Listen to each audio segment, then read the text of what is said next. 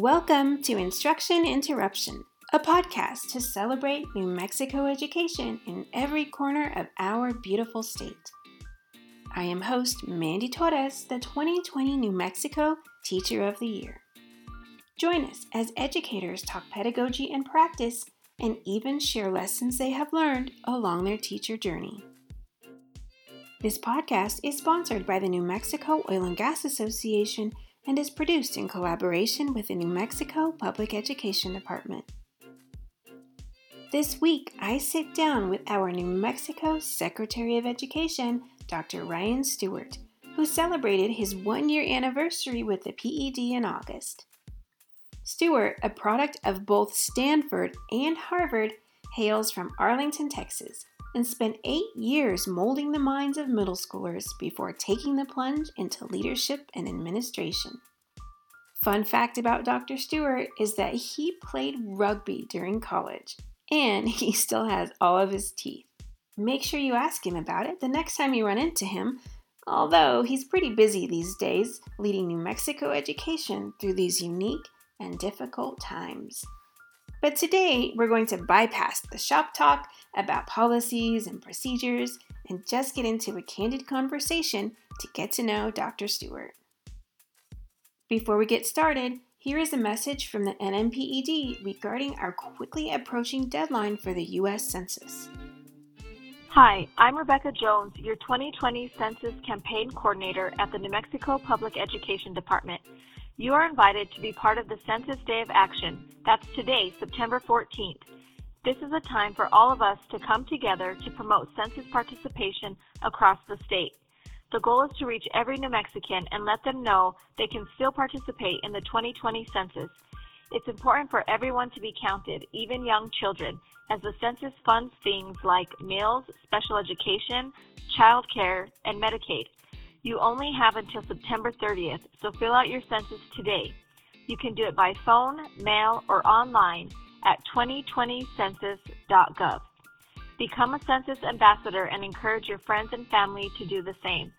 Post on your social media using hashtag Census Monday and follow us on Twitter at NMPED. You can also follow iCountNM on Facebook. Together, let's make sure every New Mexican is counted. Thanks, Rebecca. And educators, please check with your families to make sure they have filled out their census. There is no citizenship question, and it only takes a few minutes to fill out your form. So, put your pencils down, or maybe I should say turn your screens off and listen up. We're ready to interrupt your day with New Mexico's education leader.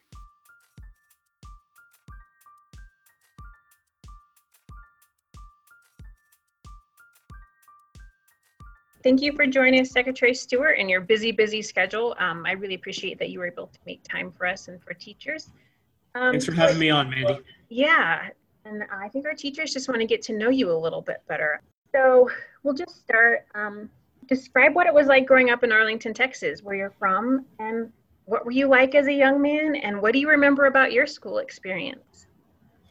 So I think um, I, I, had uh, the great privilege of uh, uh, grow, growing up in a town that I, I really loved, and I, I had a, a, just a wonderful and supportive community around me, uh, and multiple communities really. And so I really think of, of my upbringing as just just a blessing, and and had a um, just had a really strong uh, community in our church. We had uh, a really strong system of public schools, which I was um, very fortunate to be able to participate in. Uh, and uh, you know, I just had a really good group of people around to to help keep me grounded and and uh, and, and keep me safe and, and mostly out of trouble. So uh, re- really good place place to grow up. Um, it's it's interesting, kind of looking back. You definitely get all uh, all gamuts of the political spectrum. Arlington is, I think, generally a pretty conservative place uh, but but not entirely. And so I think it gives a really good cross section of the country and uh, some of the differences that uh, people witness in, in their lives. Yeah, my husband's from Texas, and he definitely has that mentality that Texas is the best place on earth. So, which part like, of Texas is he, is he from? he's from Houston. Um, okay. Yeah, so uh, a little bit different over there. Well, I'm maybe similar in some ways. North, we North Texas people don't uh, cross paths that much with, with the Houstonites.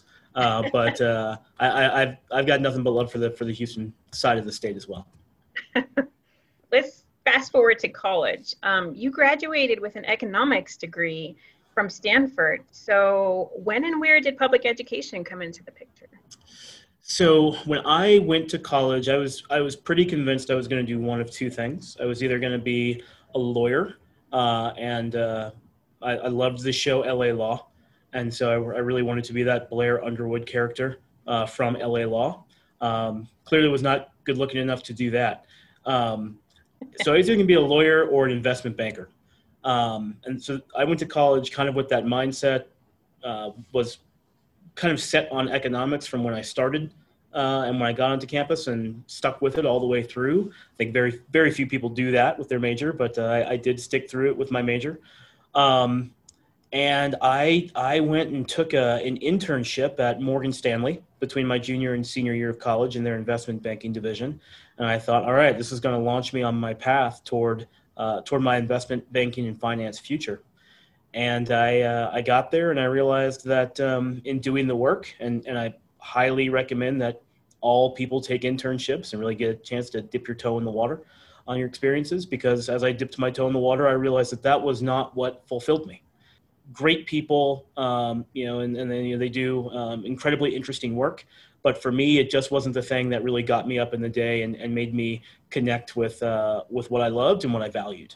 And so I came back to campus really having no idea uh, in my senior year what uh, what was in store for me after, graduation.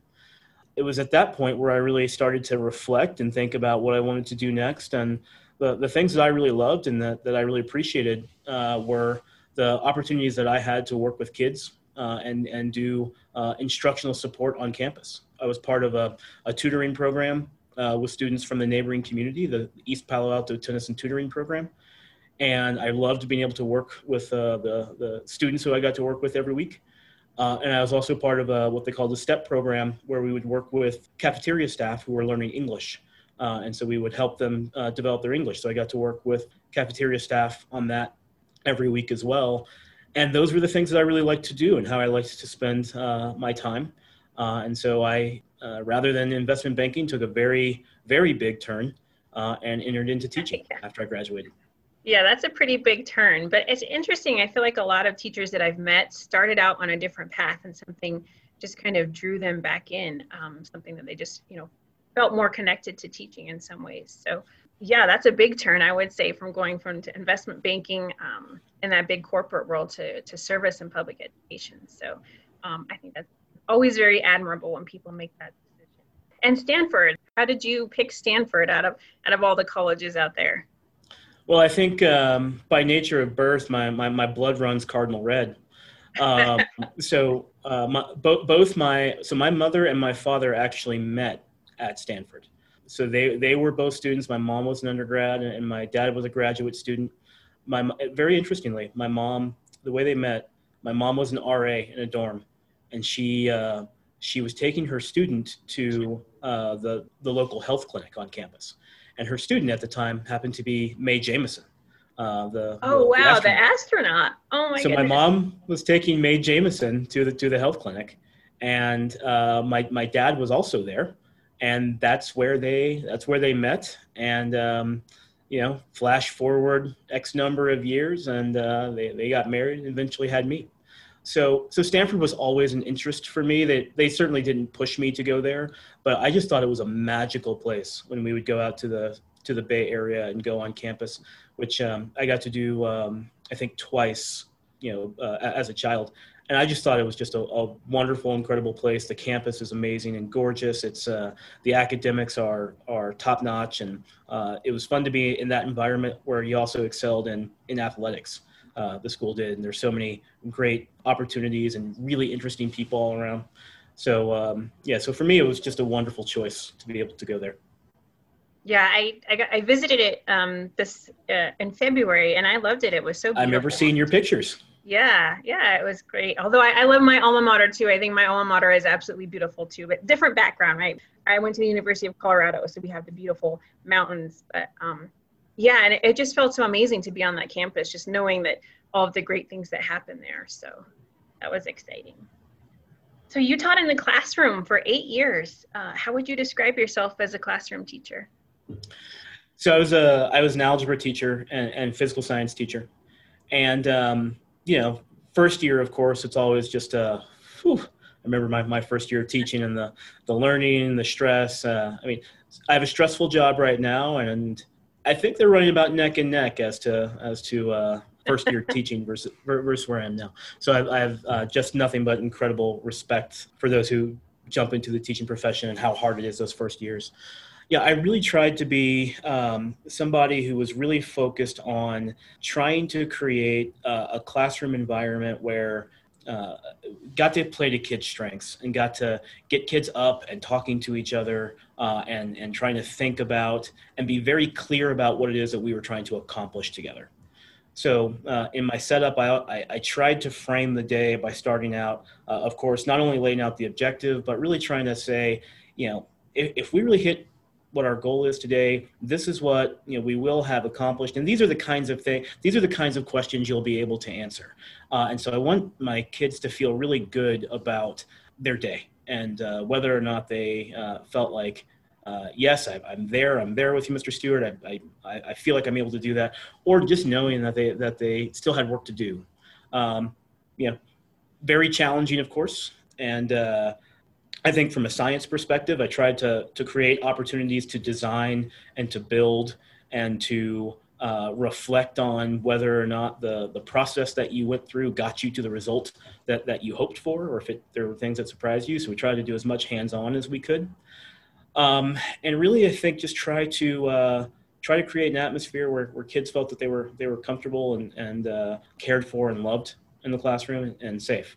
And uh, you know, that's always a that's always a journey, right? It's not a destination. I, I know that I, I still had work to do, and, and, I got to I got to mentor a lot of new teachers as well in the last uh, kind of five years uh, of my work, and getting to go around to different classrooms was just eye opening because uh, I got to both learn from other people, some really, really great, really strong teachers, uh, and then also help uh, try to accelerate teacher performance and keep people in the classroom longer. Uh, and that was just really rewarding work. Yeah, I think I think that work is important. I think that's what a lot of our teachers need. They just need someone to come into their classroom and be like, "Hey, this is what I see. You know, how can I help?" So I, I think that would be really fun work too. Um, let's see in middle school, right? You did middle school. I, I always admire middle school teachers because I, I don't know how they do it. I I love middle school kids. I think it is just a great great age to teach. Uh, uh, of course, the you know the the hormones are going crazy. Identity there's identity crises all the time, and and so on. But it's just so fun because they're not yet high schoolers and and kind of having developed uh, into uh, you know the, the pre-adult versions of themselves. Uh, but they're past they're past elementary school and just in this interesting phase where um, you know they're really trying to figure out who they are and what they're about and who their group is and you know, it's it's it's a pretty fun fun age to I think to be around. What motivated you to step away from all of that, to step out of the classroom and start taking on more leadership roles? So what the, the work that I did as a mentor, I think was really eye opening. I got a lot more of a systems perspective as to um, school districts and how they run and, you know, what they're good at and where they struggle and, and the impact of leadership. And I, and I think both for good and bad, I really saw the impact of leadership and what it could either promote or the barriers that it could put in place. And so I knew that if I really wanted to have the kind of impact that, that I hoped for systemically, that I wanted to be a part of, uh, of a leadership and, and a leadership team that is going to be essential for making sure that, that all kids have and all teachers have the conditions that they need to thrive. And I, I certainly can't say that in all of my, my, um, my journeys and a couple of different districts and nonprofits and so on. You know, I've seen great leadership and I've seen, you know, really, really uh, detrimental leadership. And it's almost uh, the, the level of uphill journey that's required to overcome detrimental leadership is um, it, it's just so enormous and immense. So I wanted to go invest in myself and invest in my ability to lead. So I, I left classroom work, I left my teacher mentorship work, uh, and I went back for my graduate degree because I really wanted to, um, you know, in addition to the instructional work I did, really want to build out my my managerial skills, my organizational understanding of how organizations work, and um, and government and policy. So you talked about how you said that your philosophy as a leader has been to lead with love. Talk about what that means to you and, and how have you gone about doing that here in New Mexico? Yeah. So I don't think I understood it when I was younger, uh, what that meant. I, I think when I when I was um, still in the early years of my career, uh, leadership to me was really about keeping the trains running on time and being really efficient, right? And if if you did that and um, you know you really kind of held that close in line, that's a strong leader. Uh, and I think those things are incredibly important. But when I was a, a teacher mentor um, back in 2009, my, my mom was diagnosed with pancreatic cancer. And um, very, very rapid onset. Uh, and so over the, the course of the next three months, her health really slowly declined. I shouldn't say slowly, rapidly declined. And I had to spend uh, a lot of time helping my dad and, and be away from my work, from my mentorship work and from, from classrooms. And, you know, I, I was fortunate enough at the time to have um, a leader and a boss who understood that for me to be my best self professionally, I had to really be my best self personally and, and be able to attend to uh, the, the work that I had to do with, with my mom and, and uh, supporting my dad.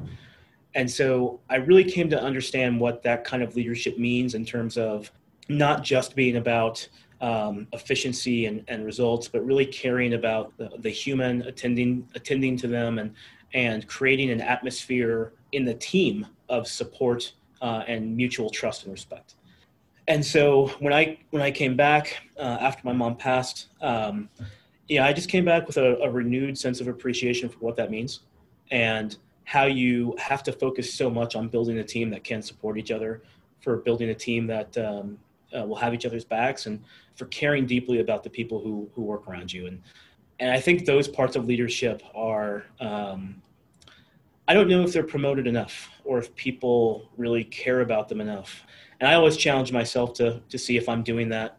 I always fall short of the mark and don't hit it every single time, but but uh, it's something that um, that I want to make sure that I value and communicate out to to my team. I think it makes for for better employees, more productive employees, and I think it, it creates the kind of environment that people want to be in.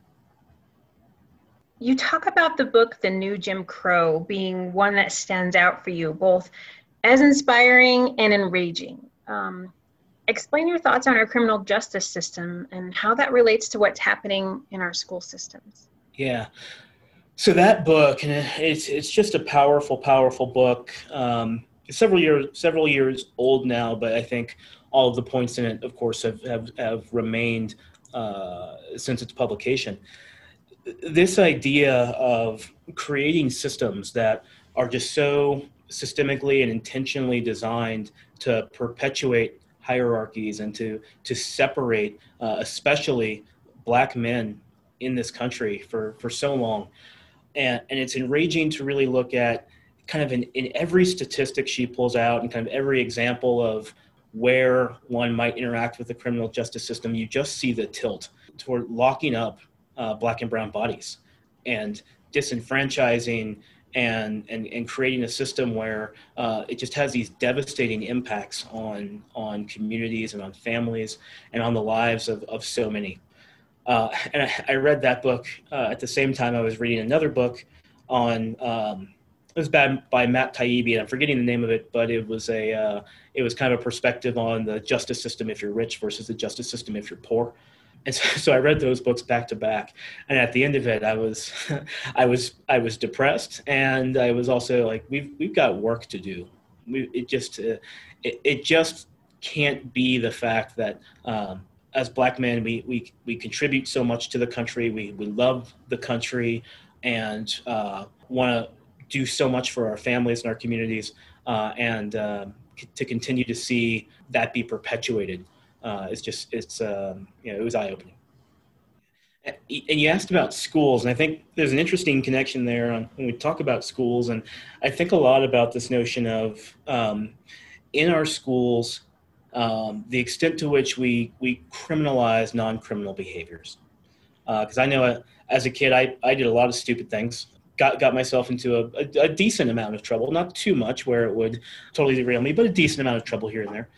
And but I was a kid, and and kids sometimes do those things. Uh, and even if I think about the worst thing I've ever done, it certainly is not emblematic of who I am as a person uh, and am grateful that I was uh, in a situation and with uh, a strong enough community where um, when I did have a transgression or made a mistake, uh, it didn't result in me in the in the back of a squad car or laying down the street in handcuffs. And you know, we, we just have too many places in, in the country where that's not true, where uh, non-criminal behaviors, where, where, children being children, uh, and where children making mistakes ends up with children going to jail. And so you know, I think we have a lot of work to do on making sure that we we're not criminalizing non-criminal behaviors. I've thought a lot about it as my role here and what my ability and and um, policy decisions that we can make to try to make a difference on that here, uh, including how we both train uh, and uh, resource and and uh, oversee our our school security personnel. Uh, and making sure that uh, our school leaders as well are, are trained in how we can best avoid the, the criminalization of, of non-criminal behaviors through our through our discipline systems and our positive behavior support systems. So uh, so again, I think that um, you know that that book and and uh, others kind of in that vein are are uh, things that help me connect to why this work is so important. You know, there's a lot of I think a lot of schools are kind of starting to look into restorative justice practices and our discipline policies in our schools what are your feelings on, on how we should be approaching that? Yeah, one of the things, and, and this isn't just with restorative justice, I think it, this crosses a lot of different, both academic and non academic sections, but the notion of um, if you're going to do something like a restorative justice program, you have to go deep and you have to mean it and you have to devote the time and resources to do it. And what, what I fear is, um, you know, restorative justice, it's, it's a hot topic. It's something that a lot of people are looking at and I fear that it has the potential to become a fad if people don't take it deep and don't really ingrain it. Because doing that kind of doing that kind of work well means you have to do not only the you know everybody came to a you know two hour training after school one day and then signed the signed the sheet saying that they were there. You, know, you have to really put a lot of time and energy into it. You have to do the difficult mindset work with staff members and with students around this is how we used to do it. We're doing things very differently, and it means you're going to have to respond differently to certain things that you see, and you're going to have to continue working at it even when it's hard, even when you feel like you're not getting the results that you want. You have to keep doing it, keep pushing at it, uh, and keep training people on it. And so, the I think the places that do that really well stayed with it for a for a long period of time, trained people deeply for a long period of time, um, to really have it ingrained in the culture so that every new person who comes in there knows that this is how things are done here. And I think there's plenty of places who probably haven't done it very well where, you know, they, it was a, a one stop workshop. Uh, now we're a restorative justice school, but we don't really have the systems in place. We haven't done the deep mindset work that comes with that.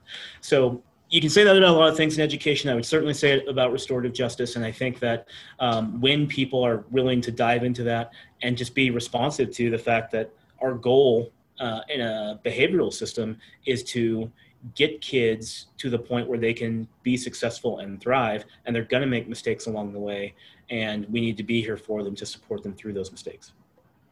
So let's switch gears a little bit to your to your family now. Um, and I didn't know that about your mom. I was really sorry to hear that you that your family had to go through that. But let's just fast forward to your own family and your son. So I just wanted to ask you about a little story. I asked you about what's what's a bright spot, a success story that you have, and you mentioned that you built a stool with your son. Can you talk a little bit about that?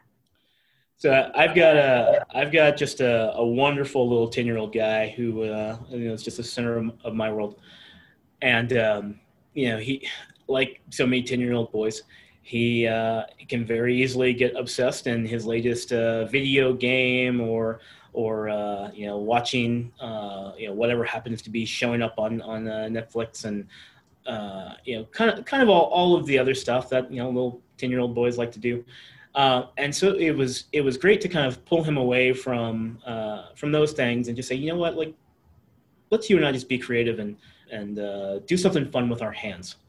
Um, and so we went out to the store, got a bunch of wood, found a plan online, and you know together spent um, you know a, a, kind of a full day just building this stool together, and me teaching him how to use the tools, and um, you know figuring out how we wanted to paint it, and making it cut, and that, that was bad, and going back and doing it again, and kind of kind of all of those things, and and and working through it. And it was just really really fun.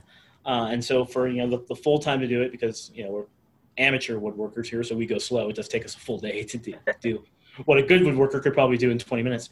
Uh, and, and, we came out with uh, this stool, which he now has in, in, in his room and, and uses and, and loves. And I can just foresee that being the thing that kind of travels with him to a bunch of different places. And when I'm old and gone, uh, he'll look back and be like, I remember that day when we got to build that stool together. So, and it worked. You know, it hasn't broken yet. So that's another piece I like about it.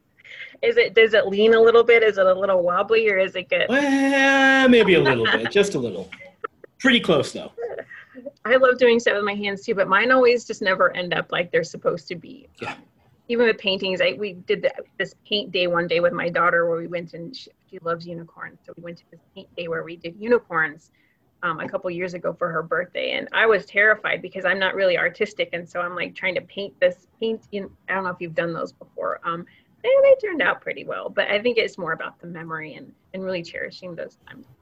Um, so just one last question. What do you think about New Mexico? Because you, you grew up in Texas um, and then you've been in Philadelphia. Um, you worked, you did some of your work out there. And what are just your kind of thoughts about New Mexico?